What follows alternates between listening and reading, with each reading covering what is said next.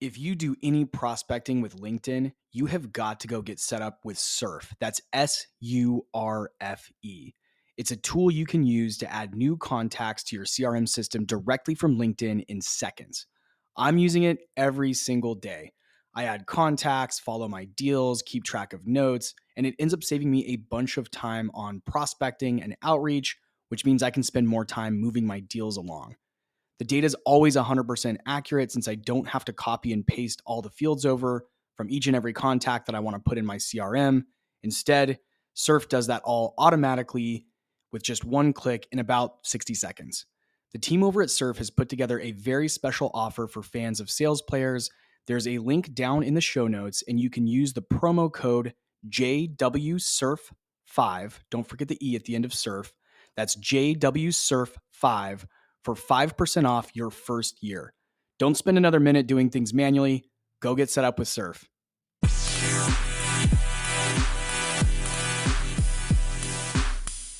Today's episode is an interview with Jason Cutter.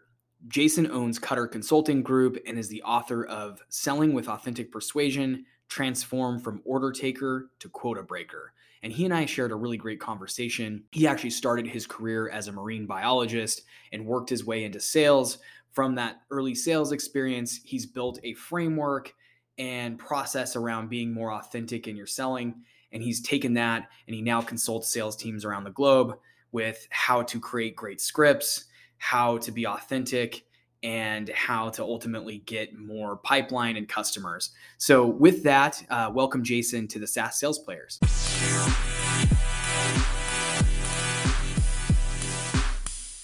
Hey, Jason, welcome.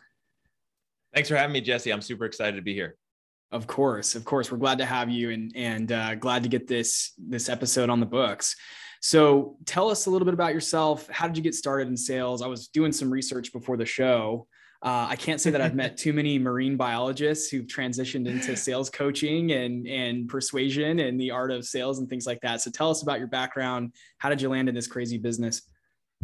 Well, you you stole my punchline because normally when I speak and I talk to groups, I tell them, you know, I'm a I'm a consultant and author, a podcast host, trainer, professional speaker, and I took the path that most of us take, which is to getting a degree in marine biology and tagging sharks for years. Uh, which is which is always funny to think about. And makes no sense and very few people do that. Um you know for me here's the interesting thing is i chose marine biology because i was interested in sharks. I chose sharks as the best career path and something that seemed safer and better to do than dealing with people which is a reflection of my childhood. So there's some people out there that I've had on my own podcast and I've talked to where they knew at an early age they loved selling to people they wanted to go into sales they like people they enjoyed people uh, i had the opposite childhood where i was you know a late blooming only child who was left out and bullied and picked on wow. and uh, i didn't fit in anywhere and long story but the short version is I wasn't a real fan of people growing up. Um, I was I was kind of like I liked people, but it, it wasn't mm-hmm. a good fit for me. So literally, as yeah. I got older, I was like, I'm going to choose marine biology. The challenge with marine biology and tagging sharks, which is super fun, is that everyone wants to do that, and so I literally couldn't get a job in that. Uh, and then life took me on a couple of paths. And then at the age of 27, I got my first sales job in the mortgage business in 2002. And it was pure order taking. Everyone wanted to buy a house. I didn't even realize it was sales. I didn't realize years until years later what sales meant or what it involved, because literally, you know, you you you could accidentally close deals and make a lot of money at that point, and uh, mm-hmm. that kind of started me on this path that I've actually run away from many times as well. I was sort of the same way when I first was when someone first suggested that I consider sales as a profession. I, you know, just had a negative uh, preconceived notion about what it meant to be in sales, and one of the things that I, am glad to see is that that stigma is is somewhat going away, and that you know the world thinks of of selling as an art and a science and something that's worth pursuing. Uh, I can say, you know, from a financial standpoint, to your point earlier, it's very worth pursuing. Uh, but it's also just a great skill, life skill. I mean, it has so many applications and use cases that, uh, yeah, I think it's it's great. the other thing I'm I'm glad to hear is it sounds like uh, you know in, in the spectrum you're more of an introverted uh, individual, which is great because I think some of the best sellers, and from my opinion, you know, from my perspective, some of the best sellers that I've worked with were were introverts, believe it or not. And I think that's that's a whole notion that people have as well. You got to be the uh, you know homecoming king or queen and that's how you get into sales is you were the popular person in school and you were very persuasive and uh, probably an athlete those kind of things and i think those things can help in you know for certain types of sales but I've also seen some, you know, more introverted and uh, you know, creative folks really succeed in this profession, which is really awesome. Well, and I think what's interesting because when you look at that, let's say that stereotypical all-star high school person that gets into sales, I see them having some success in sales, usually based on charisma and trying to use mm-hmm. that card over and over again of what they did in the past right. not generally great at long-term sales maybe not at relational sales not at like you know long-term success. They're they're they're they're hitting some home runs but like how consistent? Um, yeah. yeah and i i think there is a lot of value in what you're saying. Uh, you know one of the biggest things that i talk about a lot and do training on is that there's no i think there's no natural born salesperson. I think there's people who have some characteristics and some behaviors and personality traits that help in sales that they leverage and that they just go all in. Um, but I think anyone can make themselves into a sales professional. There's some traits that, that they would all have in common uh, that don't revolve around extroversion, uh, charisma, storytelling, like all of those things yeah. uh, where anybody can be successful. For me, and this is a, a, cool term I found years ago, is ambivert. So there's extrovert, there's mm. introvert, and then there's ambivert, which is like ambidextrous. It's kind of situational. Sometimes extroverted, like I was at a conference a couple weeks ago. People would look at me when I'm training. When I go into a company, people look at me and like, dude, you're an extrovert. You love people. Like, right? Mm, sometimes, sometimes. And then, like, how do I recharge? Like, I'm happy going to a conference, networking, you know my face off and then literally going back to my room and not going to any dinners or events afterwards because i'm also okay with that. Um, and i think that's important. I think the other part not just introvert and extrovert is there's a lot of people like myself who are analytical. Like mm-hmm. my default mode is analytical science spreadsheets data right? That's why i went into science and marine biology. And a right. lot of people think well you can't be good in sales if you're analytical. I think when you know how to harness that to benefit the potential customer and help them make the right decision instead of just the opposite end of the spectrum, which is stories and charisma and happy hours to close the deals, but actually helping yeah. them with some factual basis that benefits everybody. That is a very powerful salesperson. I that that's a great point. And I, I think that the the analytical side, the data driven side, coupled with someone who's creative as well, who can put together visual uh, examples of, of sort of the, the final state or the desired state. I think those are all very, very powerful qualities in, you know, in a top seller. Yes.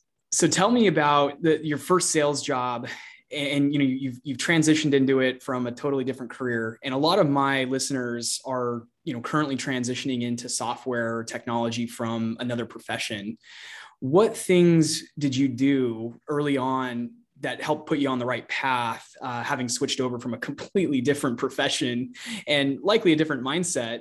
Uh, what are some of the, the, key things that that you started implementing to to find early success in sales?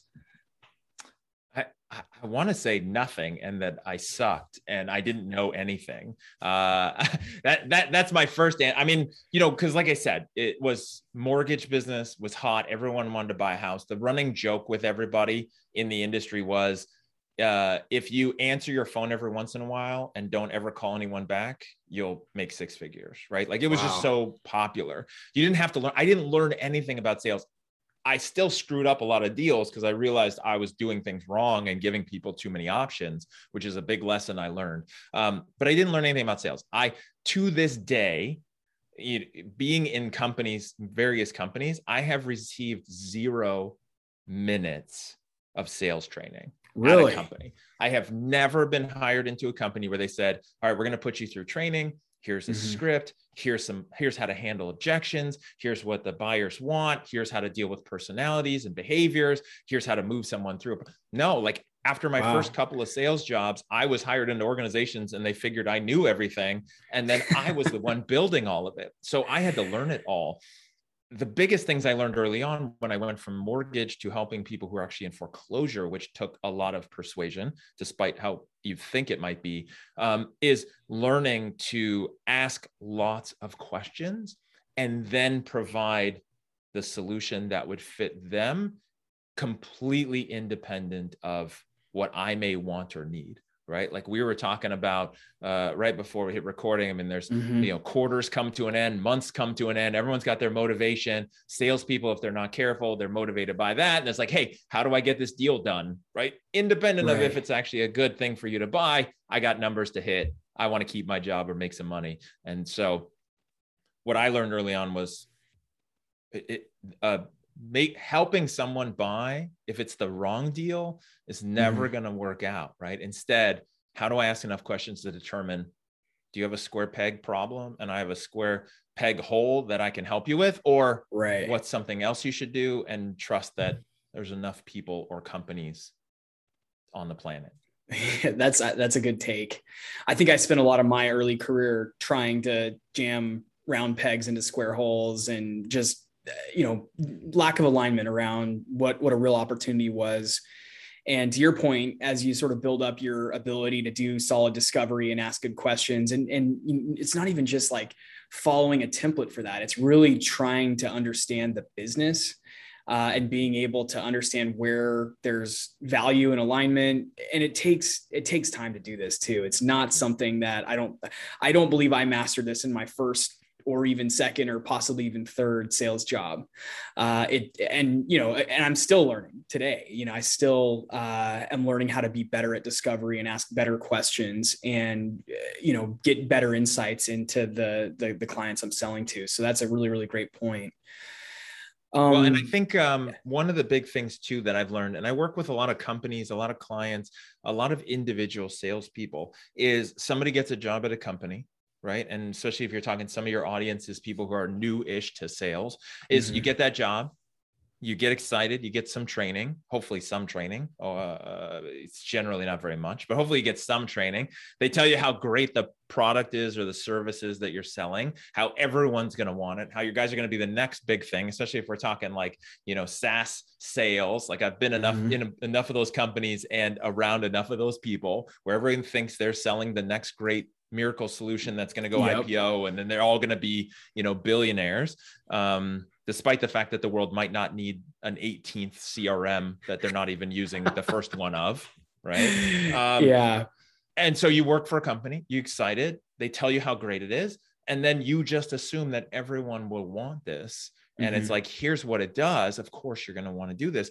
And a lot of salespeople and sellers don't connect the dots to the true impact that the buyer could have if they buy or don't buy right like right. what is the real value not just the what we were told in training and, and what happened when we drank the kool-aid and how great we are and what the brochure says and my slide deck says but like mm-hmm. what does this really mean to that end user and that's where i'm very thankful for the experience i had helping people in foreclosure early on is it was very clear if i was effective at persuading them to let me help them even though mm-hmm. they were like it should be easy but their head was stuck in the sand and they're just hoping something would work out if i was yeah. effective they had a chance at keeping their home if i was ineffective huh. at basically selling them and persuading them the sheriff was coming at 10 a.m and kicking them and their stuff out it's very wow. clear it's winning and losing right when you're selling a saas platform or service if it does any value, if it is of any value to the customer, mm-hmm. then if they buy it, it will help them get here. If they don't buy it, there's the potential that they'll go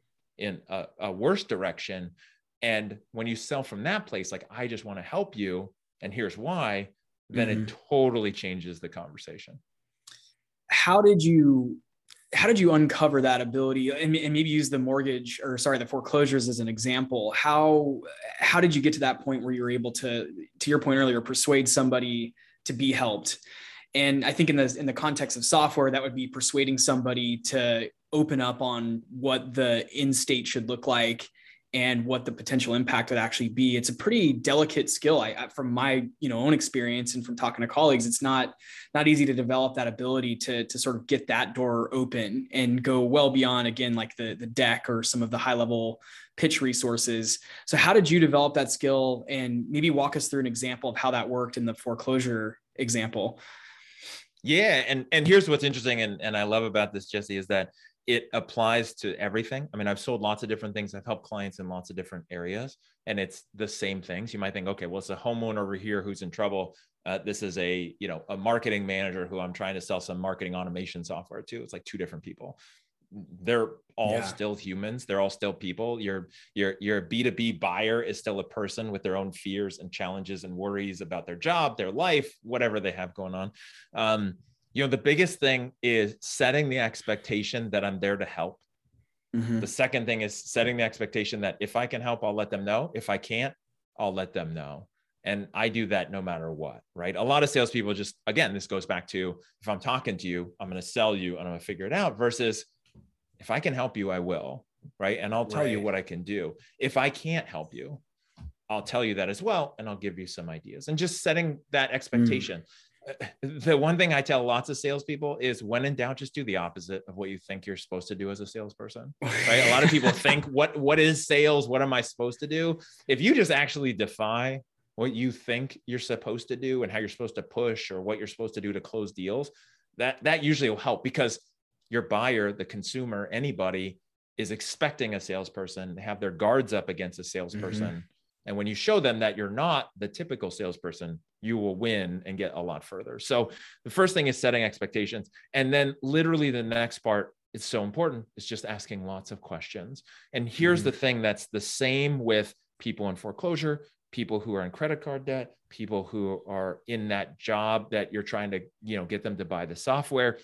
Mm-hmm. If it, somebody has to know that what you're selling or what you're hoping to persuade them to buy if it's a good fit right this is the big caveat it's got to be the yeah. right fit first is yeah. that that is the safest and best way to go our primal part of our brain that's been around with us for millions of years is still the amygdala is still stuck in this the survival mode all the time and worrying about making a mistake that could kill us or making a mistake that could get us kicked out of the tribe of humans. We've survived and thrived as as a species. We've dominated this planet for good and for bad yeah. because we've stuck together as a group. If you did something wrong a long time ago or even not that long ago and the tribe mm-hmm. got mad, they banished you, you die. Like you're not going to make right. it on your own. Most people aren't.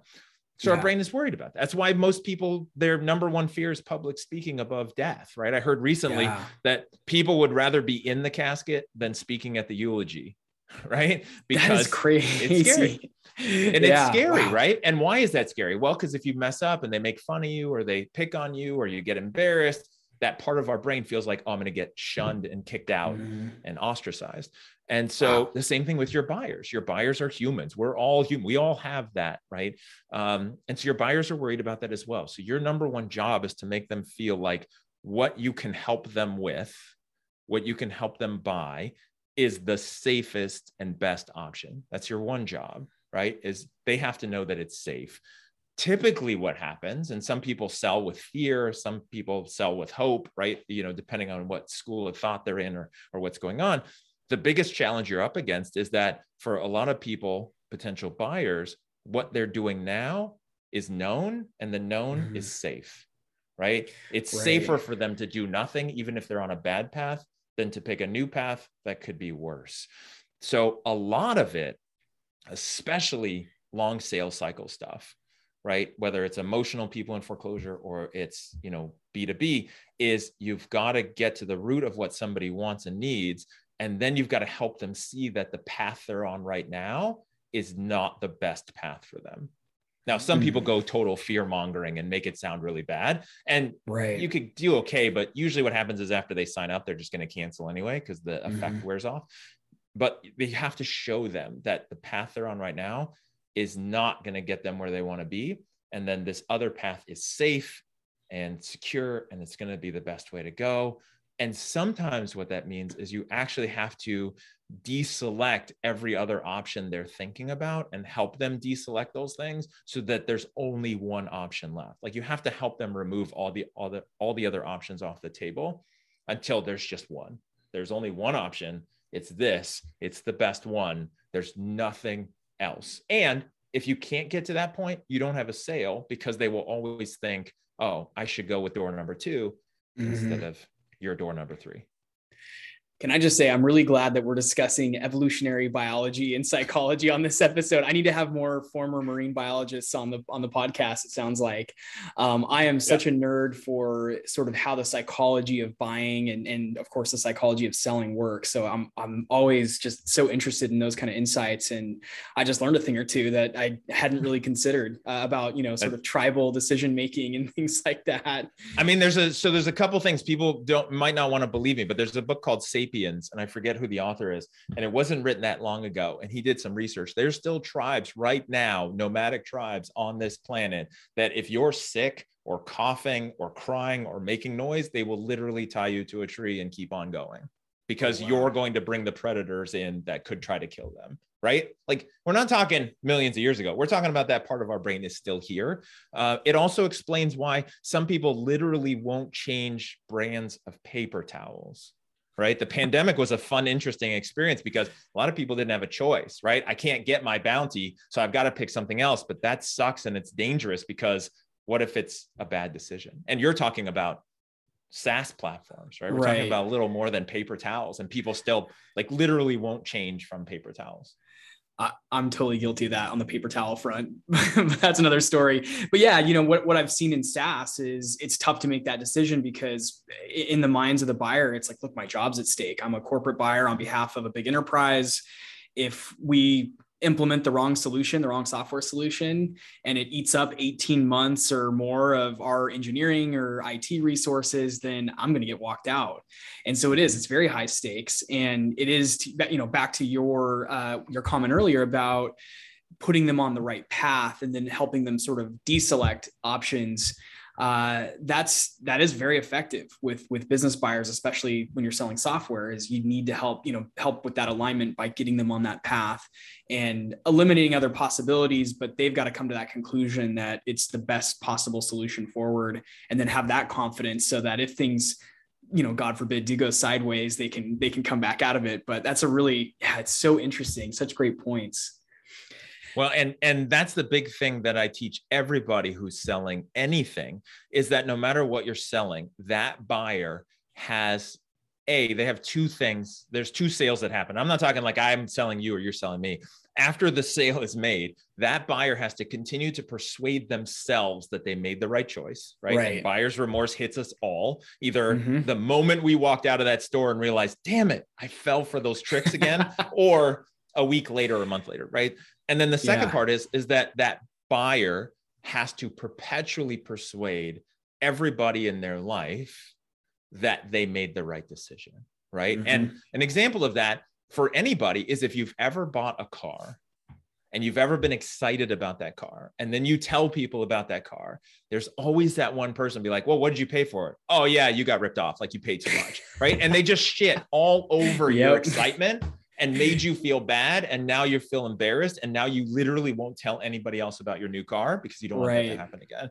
You're dealing oh, with man. a SaaS buyer who has internal personal a spouse significant other they don't want to look bad in front of and then a company. And so how do you make them feel safe? How do you get everybody involved so that this is the safest thing and it's the best thing? And if anything does go sideways it's still a better path than where they're at right now. Yeah I'm curious about uh, authentic persuader. So you have a, I understand you have a podcast called that or you used to, uh, and correct yep. me here. And then did you write a book about the topic? Uh, I want to hear yep. how you sort of develop that framework. And I guess, you know, first tell us what it is and then tell us how you, how you were able to develop this, this framework, this model uh, for, for persuasion. So the book is Selling with Authentic Persuasion, Transform from Order Taker to Quota Breaker. The podcast is the Authentic Persuasion Show, uh, which is initially called the Sales Experience Podcast. And then when the book came out, I uh, rebranded the podcast. Uh, to me, this is the culmination of being a dude with a marine biology degree with zero minutes of sales training by any organization, completely self taught, and then running organizations for years and seeing literally hundreds and hundreds and hundreds of salespeople come and go, and what worked, what didn't work, independent of where we started the conversation, which is the natural born salesperson fallacy of like who can do it and who can't. Um, mm-hmm. but literally looking at like what did it what did i do to be successful? Then what did i teach like tons of other people to do? And then how did that work? Um, and it's really that combination right? The authentic persuasion. And both of those words it's interesting because as soon as the book came out people want to debate me on authenticity and is that good or bad? Persuasion is not good. And they like some people like influence instead of persuasion. And some people don't like authenticity. They like transparency instead of that. And it's like we can interchange the words all we want. Like that's totally fine. I'm okay with that. It's really that that focus. And here's the challenge mm. is that a lot of people in sales they want the persuasion they want the sales. They want the tactics. They come to me and say, Hey, what's the question I can use to close more deals? How, how can I ask for the sale? Like, what's the best strategy and process? Like, how do I move someone forward? And that's great, except none of that matters unless you know why you're in sales. You know why you want to be effective. You know who you are and what your strengths are. Like we were talking about with the introversion, extroversion, analytical people. Like, unless you're authentic and true to you, your buyers are going to pick up on that. Like i've i've watched a lot of fake and phony salespeople mm. trying to pretend to be sales sales professionals and the buyers yeah. can detect it. Again they might fall for it today but they're going to cancel tomorrow and back out of the deal once the magic wears off. So the authenticity piece is is so important. And what i tell people it's like if like let's say me if i suck at golf right? You my my parents as a birthday present got me custom golf clubs that's awesome. They're the right length, they're a great set of golf clubs. It doesn't matter, right? That's mm-hmm. like me giving someone who's not very, doesn't know anything about sales, all the best sales tactics and closing lines to use. If they don't have the foundation built, it doesn't matter. So that's kind of why I structured it that way. And then the persuasion piece is a lot of this stuff. It's understanding what the buyer wants, what they're afraid of, how you uh, how you focus on that instead of just features, benefits, facts, yeah. figures, statistics, social proof, testimonials, and then where yeah. those things come in versus where most people want to do it, which is like they just want to vomit a monologue when they first start talking to somebody, and mm-hmm. people don't care about that right away. Yeah. So, how do you implement some of this at scale across a whole team? It sounds like you come into sales teams, inside sales teams, contact centers. How does that process work? And and yeah, how does this sort of scale across multiple different personalities and, and selling personas and things like that? What's your strategy there? Well, the biggest thing is I am, and this will trigger some of the people in the audience listening to this. I am a big fan of scripts right? Okay. Um, and again, most people are like, oh, you can't do that. And salespeople got to just say whatever, and it's a conversation. They just got to go with the flow. Uh, especially for someone who's new, they need some scripts, they need some outline, they need structure. Especially what they need is the transitions between one section of the conversation to the next, which is where most salespeople fall flat and end up to be order takers. Uh, when organizations bring me in, first thing we do is we'll do a gap analysis and look at okay, where are you now? Where do you want to be when it comes to production, revenue, staff size? And then what's missing? What do we need mm-hmm. to put in place? What do we need to do? And then fundamentally, here's the biggest thing is we still need salespeople. We still need people to have these conversations. Omni-channel, maybe text, email. You can't close deals over text and email. So it's either phone or video or in person. Like that's the way to make deals really happen. And so, uh, as long as we're selling to humans, there will always be the need to have humans in a part of that. And then my goal with the company is how do we build everything around that? How do we give them systems, processes, structure? When it comes to scripts and the things that I teach and I focus on with the process is okay, so you're going to bring who you are. That's the authenticity piece. But here's the here's the milestones. Here's the things you have to cover. Here's here's your roadmap cover mm-hmm. this, mm-hmm. then go to here, and then go to here. And not in a like super granular say these things. It's like, okay, you need to understand this process. And then mm-hmm. what needs to be built? How much can we automate? How much, yeah. again, you're a human. I need you to be a human. I need you to talk to another human who's also scared and confused and get them to make a decision. That's what I need yeah. you for. Everything else around that is noise and busyness. Yeah. How can how can a seller today effectively put together a script for themselves? You mentioned that you're you know you're a fan of scripts. I I don't know if I have an opinion on it yet, but I've okay. I've used scripts before and then I've had managers say, you don't need a script. That doesn't sound authentic. But you're the authentic guy telling me that scripts can sound authentic. If I were in a, you know, if I were in my first sales job right now, how could I put together today a quick script that I could use on calls, on discovery calls, in, you know, follow-up sessions that I have? Tell us about how you would put something like that together.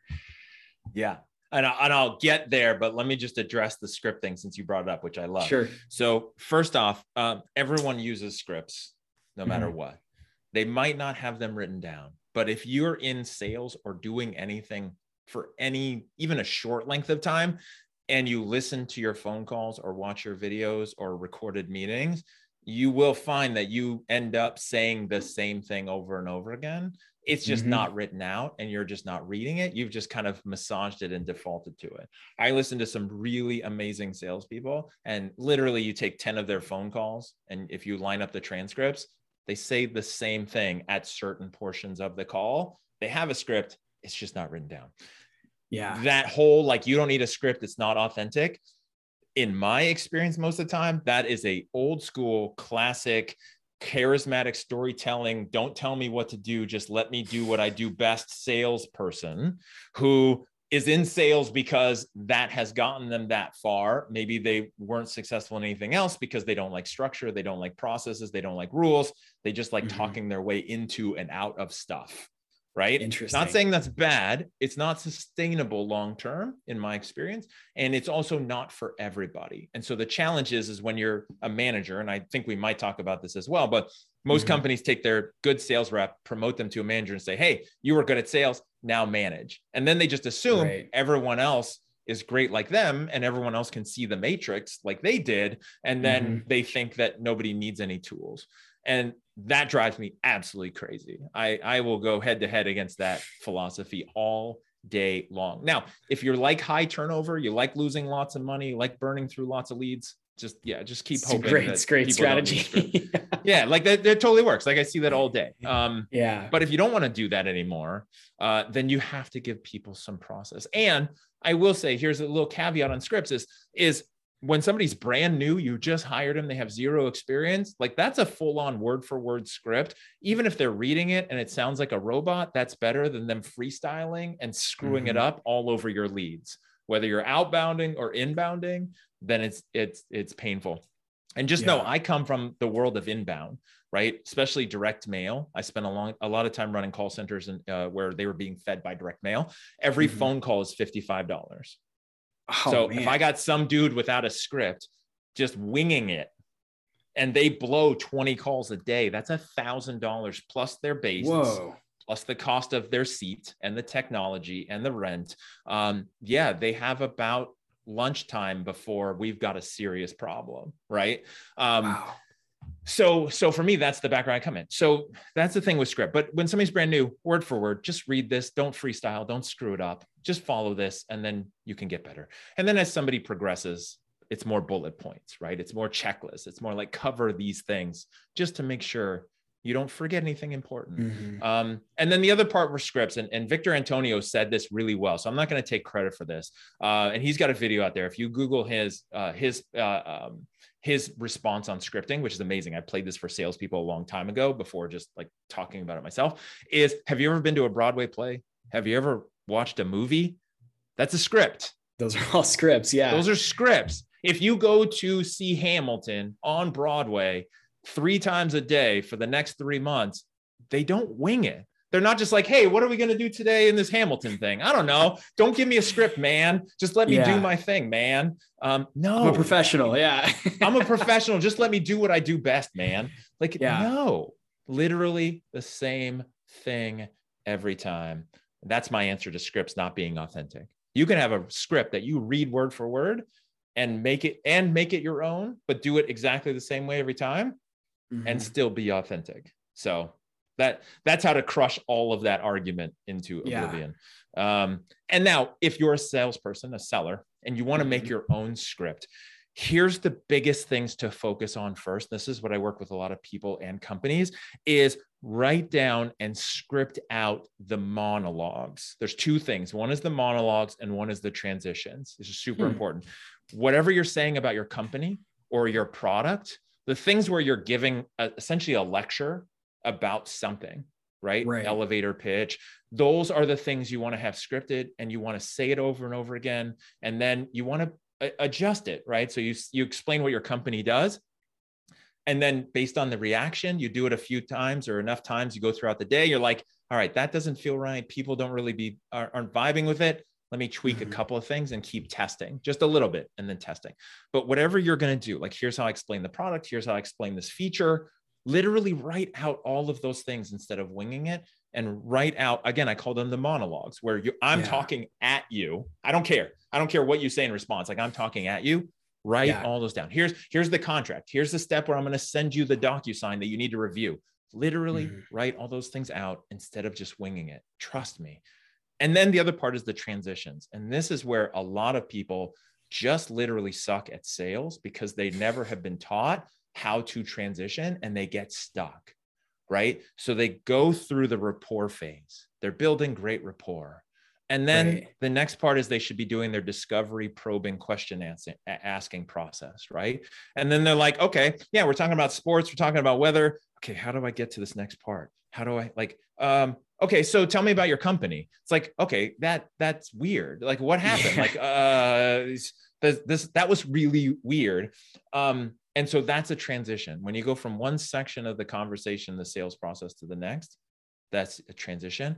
Write those out and have that, and then read it, memorize it, and nail that. Right. Mm-hmm. And a mm-hmm. transition would look like, hey, I, you know, the next part here is what I want to do to make the best of our time is I want to ask you a bunch of questions. I want to find out more of your company. I want to see if it's a good fit. I want to see if based on where you're at if what i have and our company if it's something that's valuable to you and if it is i'll let you know my recommendations if it's not i'll tell you that as well right like i'm not here to just force you to do that and so you know it's setting that expectation of what's coming up next because again going back to the evolutionary biology we don't like surprises Right. we don't like mystery. We don't like the unknown. So every mm-hmm. transition should be about, okay, in the next segment, we're going to do this. And here's what's going to happen. And at the end of this segment, now, good salespeople do that. Most people do that naturally. They set that expectation. They do the trial closes. They do all these fancy names for stuff. If you're new and building your own script, make sure you have those transitions. Because otherwise, what happens is you go through the discovery phase and then you get like, okay, so I asked all my questions. Now, how do I get to the next step? Or yeah. I go through and I did my demo. Now, how do I get to the next step where I want them to actually buy? Or what does that look like? Um, which again makes people end up being more like order takers because they don't mm-hmm. know how to keep the thing going forward. Right. And they just hope the other person will know. Interesting. Oh, that's so that's so good. Um, yeah, I, I and I, by the way, I love the title of the book too, and because order taking that transition from order taker to actual solutioneer consultant is is a big jump to make in a sales career. Uh, so cool. What what do you see when you're working with clients? What are some of the biggest stumbling blocks that reps are making over the phone or, or even in person? I know a lot of people aren't selling in person in the lot for the last 18, 20 months, but what are some of the big mistakes that you see uh, pop up consistently? I think beyond this, the I don't know. I, I, mean, it's kind of a combination of what we've talked about. I mean, most people yeah. don't have a process. Most people don't mm-hmm. have a mm-hmm. system. Um, beyond what we talked about, to to not just reiterate what we discussed, I think the biggest challenge is that most people fundamentally feel that sales is gross. Yeah. Right. Most people, like I deal with a lot of people and I just watch a lot of people. People mm-hmm. don't like the idea of being sold. Now, some people say, I love being sold. Like, I love it when somebody sells me and tries to sell me. Those people are weird and different, and they just like confrontation and drama, and they just want to battle somebody because they think it's a fun sport, right? Like a gladiator sport. Most mm-hmm. everybody else does not enjoy that. Um, they they don't like the thought of sales. Sales is a dirty word. Sales has a bad connotation and has for a long time, thanks to the people in sales, uh, right. the movies, everything. I mean, sales is unregulated.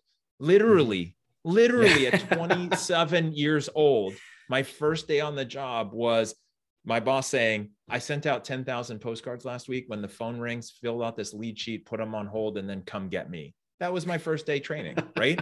and I was just filling out lead sheets, but literally, I'm helping people get in the largest debt of their life. And at the time yeah. in Washington State, there it, you didn't even have to be licensed to be a mortgage loan officer. Wow. Yeah. Yeah. That's scary. Right. Is. And when you do that wrong or with the wrong intentions, and there's industries all over the place that aren't regulated, right? Um, mm-hmm. Where people can make a lot of money. And when somebody can make a lot of money and it's not regulated and there's no professional training or code of ethics or any oath that they have to take or governing body, then people will be out for themselves enough to turn everybody off. And if somebody doesn't believe me that the world thinks sales is gross, how many people listening to this show have the word sales in their title? Sometimes mm-hmm. there's sales engineers, sometimes there's salespeople, but it's account executive. Yeah, it's business development rep. It's mm-hmm. it's all these things to obscure the fact that they are a salesperson. Right. Because right? they're hiding it because the world thinks it's gross. That's so true. So so do you think one should embrace embrace it or sort of run with that you know what's your take on and you know it may be splitting hairs in some ways but yeah what's your what's your take on how a new professional should position themselves I, I think obviously you got to go with whatever your company gives you that title. Uh, I yeah. always believe, and this is why the authenticity piece has rung true with me for so long, and and why I have branded that because of how I've always done it, which is just to call call it what it is. I've always yeah. called it what it is. And really good salespeople do that as well, which is, right. hey, I'm going to go through these questions and I'm going to tell you what I think. And my job is to, if it's a good fit, my job is to help you buy, right? That's what I'm here for. Uh, if it's not a good fit, I'll tell you. But if it is, I'm going to tell you why. And then I'm going to tell you why we should just move forward, right? Mm-hmm. Just call it what it is. Let people know, like, if I think I can help you, I'm going to do it.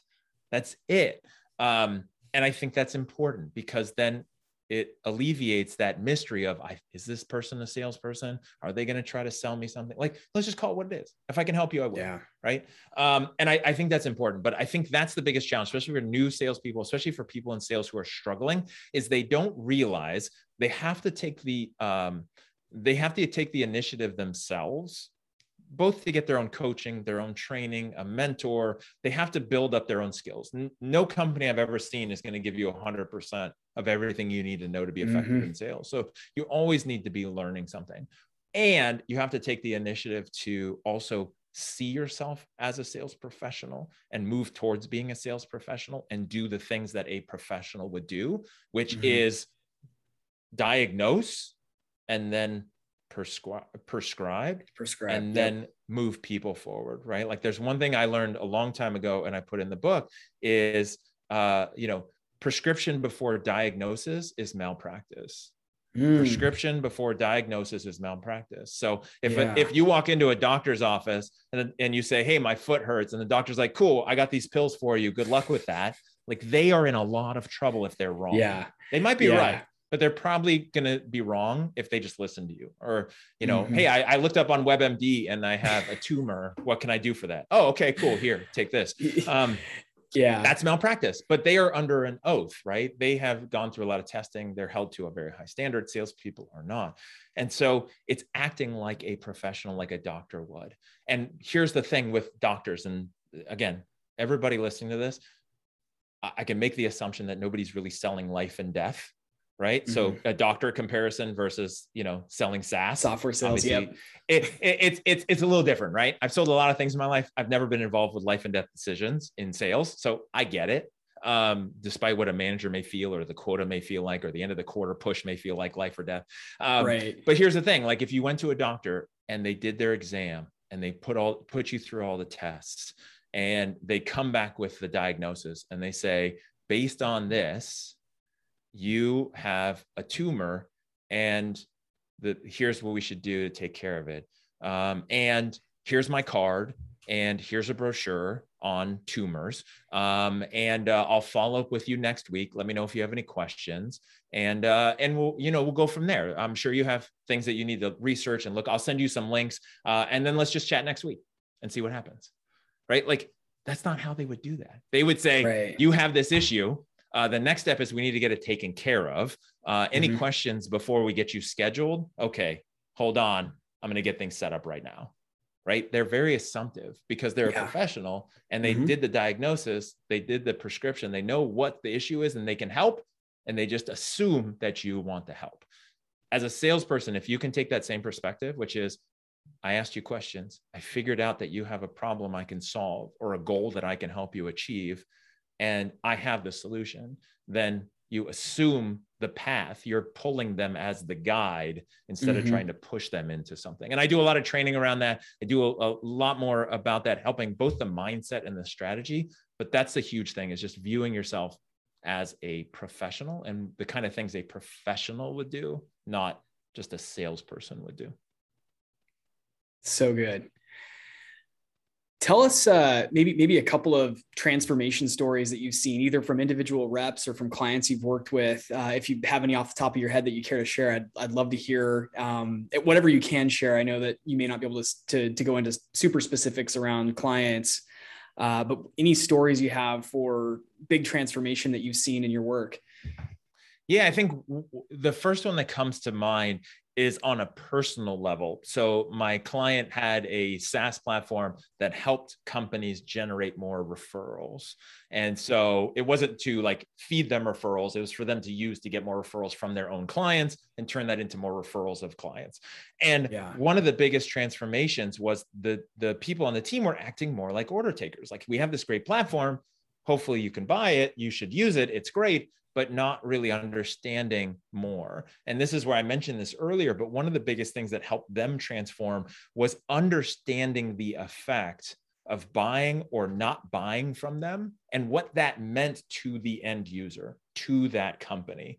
And a lot of times, again, salespeople don't fully extrapolate and go all the way with what could happen, whether somebody buys or doesn't buy.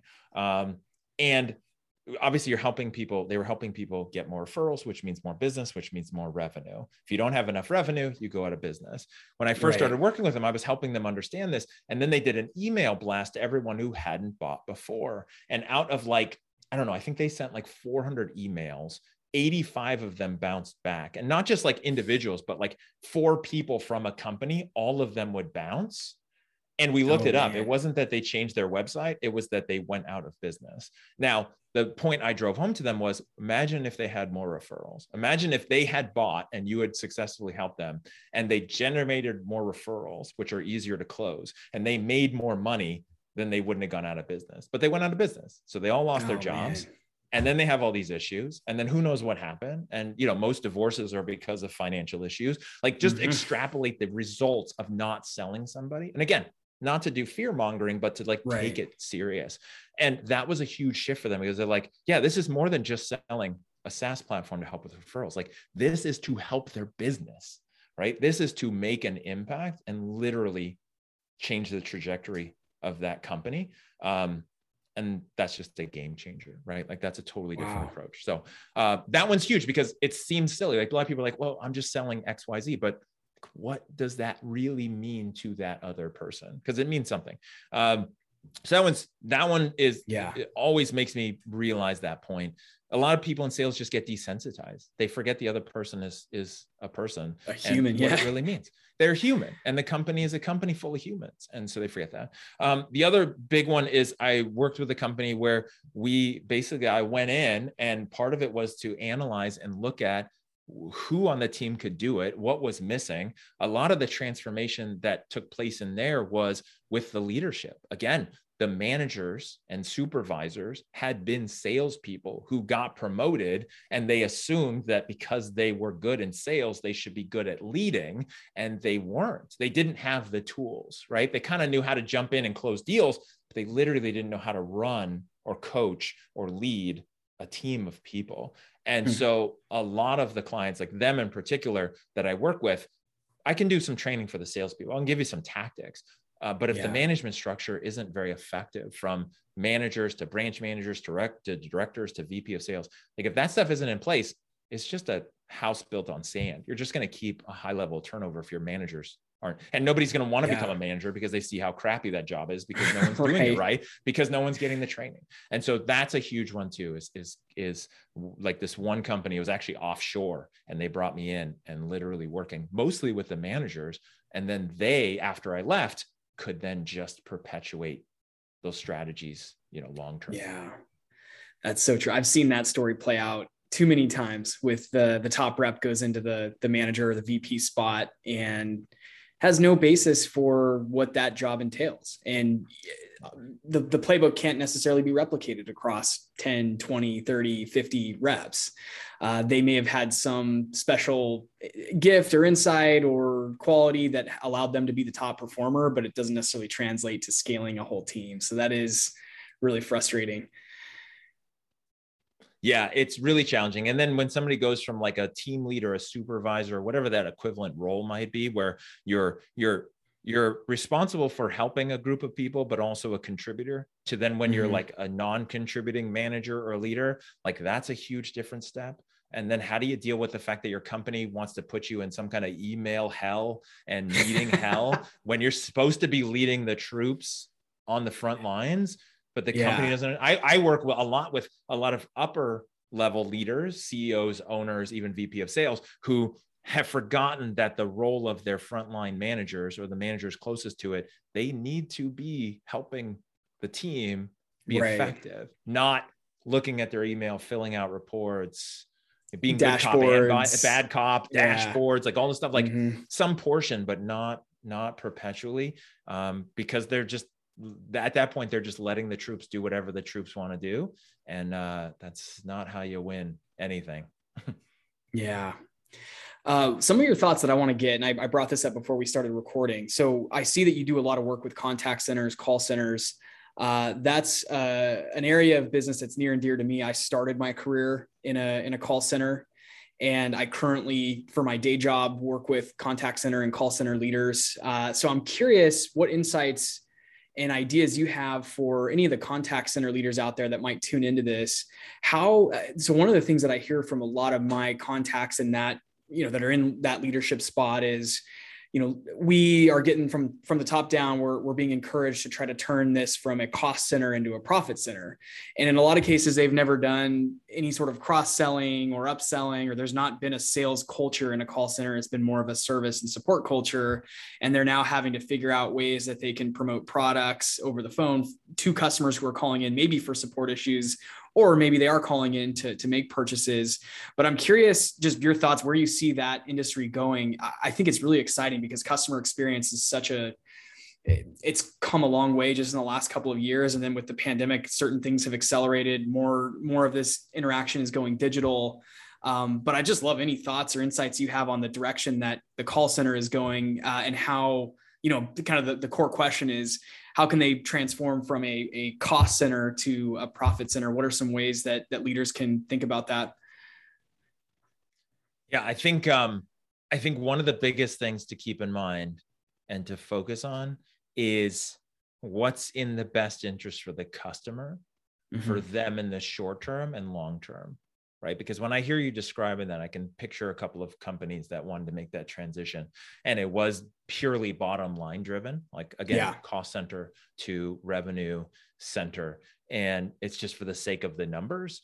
And that, again, I use this word a lot because a lot of people can relate. As a customer, that will then feel gross right? right? When when when you go to buy a TV and you're trying to walk out of that electronic store and check out and they keep hammering you with the extended warranty and hammering it feels gross like they're trying like you can tell that person has a bonus an incentive mm-hmm. like something i've even had people say like you know, if, if I need I need three people to sign up today, will you sign up for this? Like that kind of stuff. It's like, no, that's that's like I get right? that a and lot from. I was gonna say I get that a lot from like banks when you whenever you you might be banks. calling in because you lost your debit card and you're you know you maybe put on hold for a while and then when someone comes back while you're waiting for them to process the order for your new card it's how come you're not applying for a second mortgage or whatever it is. And you do hear that, like I've, I've got to hit three or five of these a day uh, in order to keep my teller job here, my, you know, phone right. teller job here, which is really, really shitty, frankly. and I, and I was at a nationwide uh, clothing store that uh, literally I was checking. I was like a month ago, and I was checking out, and they're like, "Do you want to sign up for a credit card?" I'm like, "No." He's like, "Yeah, I need to get like two more today, or you know, I'm not going to hit my numbers." I'm like, "I don't care. I'm not getting a new credit card. I literally don't give a shit what your numbers are." and and that's where the customer experience is bad. That's where people get upset. That's where sales feels gross. Is when it feels like the incentive is for the company and the metrics and the KPIs and not the customer, right? Like, right. I don't care if you're going to, if I'm going to save 30, 30% on my purchase today by signing up for your credit card, like that may not matter to me. Like that's yeah. not, that might not be worth it. But again, that's about you company, not me, customer.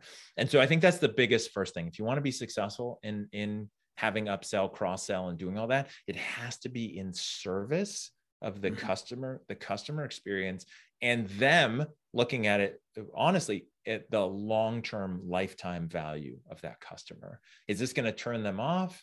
Are we are we dropping dollars to pick up pennies mm-hmm. right? Because we want to get someone sold today but then they might get upset and not you know be with us long term or does this actually help them like your bank experience right? So uh, you know why don't you have a second like if you want to know, let's talk about it. Ask me some questions. And then if you have a good solution, I'm all ears, but it's got to be a solution for me, not for you. And I think mm-hmm. that's the huge thing. I think with organizations that have a sales component, so there's a sales team and a sales department, somebody is selling something. And then now we're getting to the customer experience on the back end, customer service, support, those things. One of the best ways, if you want to turn that cost center into a profit center and revenue center, that I have found is to have sales take lots of notes and document the whole thing about that buyer. Even again, I've dealt with a lot of business to consumer shorter sales cycles. You can still save notes. Now, here's the challenge salespeople don't like to make notes, just like they mm-hmm. don't like to use scripts because that's not why they got into sales. They got into sales to schmooze and do their thing and talk people into stuff, talk, right? Yep.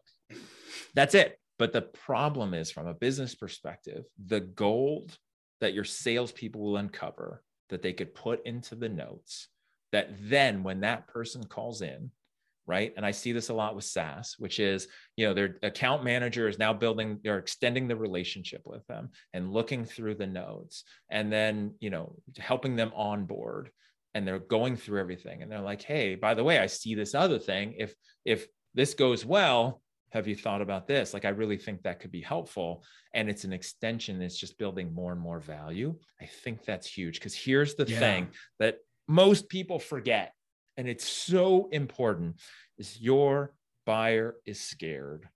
I mentioned mm-hmm. it earlier. Your job is to make them feel safe.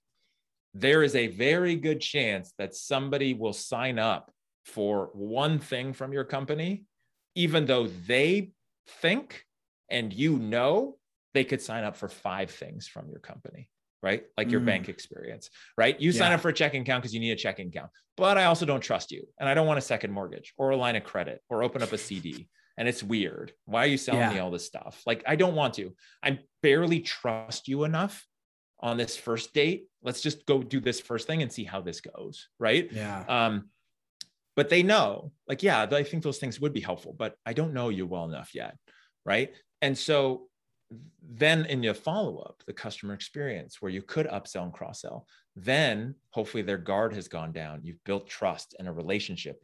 Whatever you said you were going to do, you did it. And now you can talk to them about those things and you have to treat them in stages um, and not be too pushy. Solid gold, man. I love it. So uh, I know we're, we're coming up here on time. How how can my listeners get in touch with you? Where can we find your book? What's the best way to engage in a in a conversation with you? Well, I think a, a couple of things. So sure. if you're in sales, the best thing you can do is I have an ebook. It's available on Amazon, but if you email me, I'm happy to send anybody the PDF. I just want to get this out there. Uh, it's titled A Sales Consultant's Guide to Overcoming Objections um, cool. which is so key. It's a lot of stuff we've been talking about, but then yeah. gives you some actual strategies for overcoming objections. Um, so you can email me, Jason at cutterconsultinggroup.com. Um, so if you're in sales, that's a great one. Or if you're a leader and you want to share it with team, if you're a manager or a leader, I have one called Motivating Your Team to help them win, uh, email me, jason at cutterconsultinggroup.com. I'm happy to share those just to help anybody just you know become more effective no strings attached not going to do any sales pitch just email me. I, awesome. that's why i wrote those this is just to get those things out there. Um, and then everything else i've made it easy. If people want to go to jasoncutter.com i've made that a hub for everything. So if you want to find I currently have three podcasts. If you want to find my podcasts, uh, one we talked about, and the other ones, I have two podcasts that are focused on call centers uh, plus the Authentic Persuasion Show. You can find a link for buying the book directly, uh, hiring me to speak, training, consulting, all that. So jasoncutter.com keeps that nice and simple. Awesome. I will post links to your email and your website. Definitely reach out, get in touch. Jason, thank you so much, man. I learned a ton, uh, and I'm probably going to go refine my script right now. and uh, I think we should probably keep you as a recurring guest on the show just because this was so interesting. Um, so thank you. Thank you for, for coming on and, and sharing some wisdom with the audience. Well, and I appreciate you for having this show and wanting to spread these things. And the more that you know people like you and I in this community can do to help others, just will change the way people sell, which will change the way people view sales. Which is why I love coming on shows like this and and your questions. And you know, if even if it just helps you with your scripting a little bit, then mm-hmm. uh, you know, then then this was awesome.